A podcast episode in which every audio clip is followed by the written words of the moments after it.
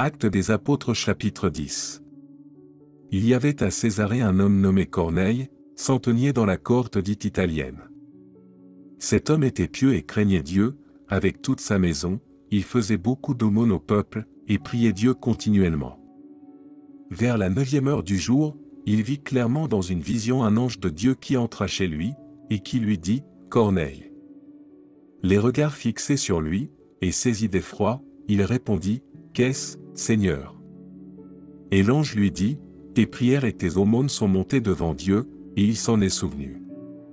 Envoie maintenant des hommes à Jopé, et fais venir Simon, surnommé Pierre, il est logé chez un certain Simon, corroyeur, dont la maison est près de la mer dès que l'ange qui lui avait parlé fut parti, Corneille appela deux de ses serviteurs, et un soldat pieux d'entre ceux qui étaient attachés à sa personne, et, après leur avoir tout raconté, il les envoya à Jopé. Le lendemain, comme ils étaient en route, et qu'ils approchaient de la ville, Pierre monta sur le toit, vers la sixième heure, pour prier. Il eut faim, et il voulut manger. Pendant qu'on lui préparait à manger, il tomba en extase. Il vit le ciel ouvert, et un objet semblable à une grande nappe attachée par les quatre coins, qui descendait et s'abaissait vers la terre, et où se trouvaient tous les quadrupèdes et les reptiles de la terre et les oiseaux du ciel. Et une voix lui dit, Lève-toi, Pierre, tu et mange. Mais Pierre dit, Non, Seigneur, car je n'ai jamais rien mangé de souillé ni d'impur. Et pour la seconde fois la voix se fit encore entendre à lui, ce que Dieu a déclaré pur, ne le regarde pas comme souillé.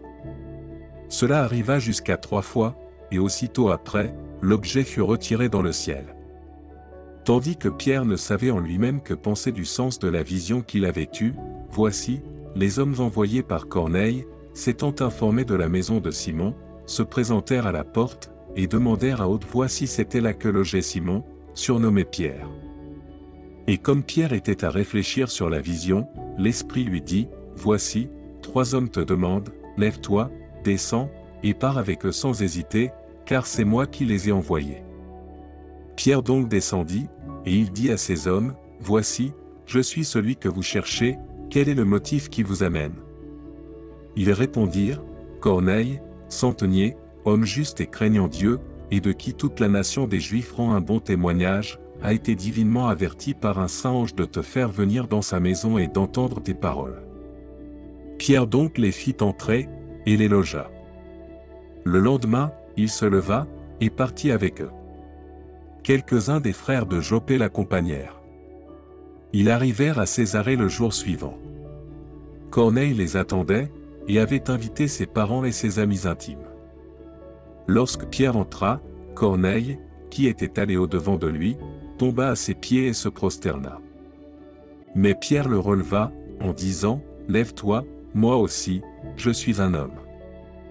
Et conversant avec lui, il entra, et trouva beaucoup de personnes réunies. Vous savez, leur dit-il, qu'il est défendu à un juif de se lier avec un étranger ou d'entrer chez lui, mais Dieu m'a appris à ne regarder aucun homme comme souillé et impur. C'est pourquoi je n'ai pas eu d'objection à venir, puisque vous m'avez appelé, je vous demande donc pour quel motif vous m'avez envoyé chercher. Corneille dit, Il y a quatre jours, à cette heure-ci, je priais dans ma maison à la neuvième heure, et voici, un homme vêtu d'un habit éclatant se présenta devant moi, et dit, Corneille, ta prière a été exaucée, et Dieu s'est souvenu de tes aumônes.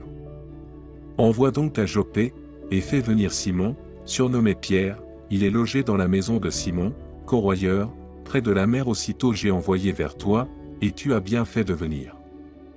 Maintenant donc nous sommes tous devant Dieu, pour entendre tout ce que le Seigneur t'a ordonné de nous dire. Alors Pierre, ouvrant la bouche, dit, En vérité, je reconnais que Dieu ne fait point exception de personne, mais qu'en toute nation celui qui le craint et qui pratique la justice lui est agréable. Il a envoyé la parole aux fils d'Israël, en leur annonçant la paix par Jésus-Christ, qui est le Seigneur de tous. Vous savez ce qui est arrivé dans toute la Judée, après avoir commencé en Galilée, à la suite du baptême que Jean a prêché, vous savez comment Dieu a oint du Saint-Esprit et de force Jésus de Nazareth, qui allait de lieu en lieu faisant du bien et guérissant tous ceux qui étaient sous l'empire du diable, car Dieu était avec lui. Nous sommes témoins de tout ce qu'il a fait dans le pays des Juifs et à Jérusalem. Ils l'ont tué, en le pendant au bois. Dieu l'a ressuscité le troisième jour, et il a permis qu'il apparût, non à tout le peuple, mais aux témoins choisis d'avance par Dieu, à nous qui avons mangé et bu avec lui, après qu'il fut ressuscité des morts. Et Jésus nous a ordonné de prêcher au peuple et d'attester que c'est lui qui a été établi par Dieu juge des vivants et des morts. Tous les prophètes rendent de lui le témoignage que quiconque croit en lui reçoit par son nom le pardon des péchés. Comme Pierre prononçait encore ces mots, le Saint-Esprit descendit sur tous ceux qui écoutaient la parole. Tous les fidèles circoncis qui étaient venus avec Pierre furent étonnés de ce que le don du Saint-Esprit était aussi répandu sur les païens. Car ils les entendaient parler en langue et glorifier Dieu. Alors Pierre dit, Peut-on refuser l'eau du baptême à ceux qui ont reçu le Saint-Esprit aussi bien que nous? Et il ordonna qu'ils fussent baptisés au nom du Seigneur. Sur quoi ils le prièrent de rester quelques jours auprès d'eux.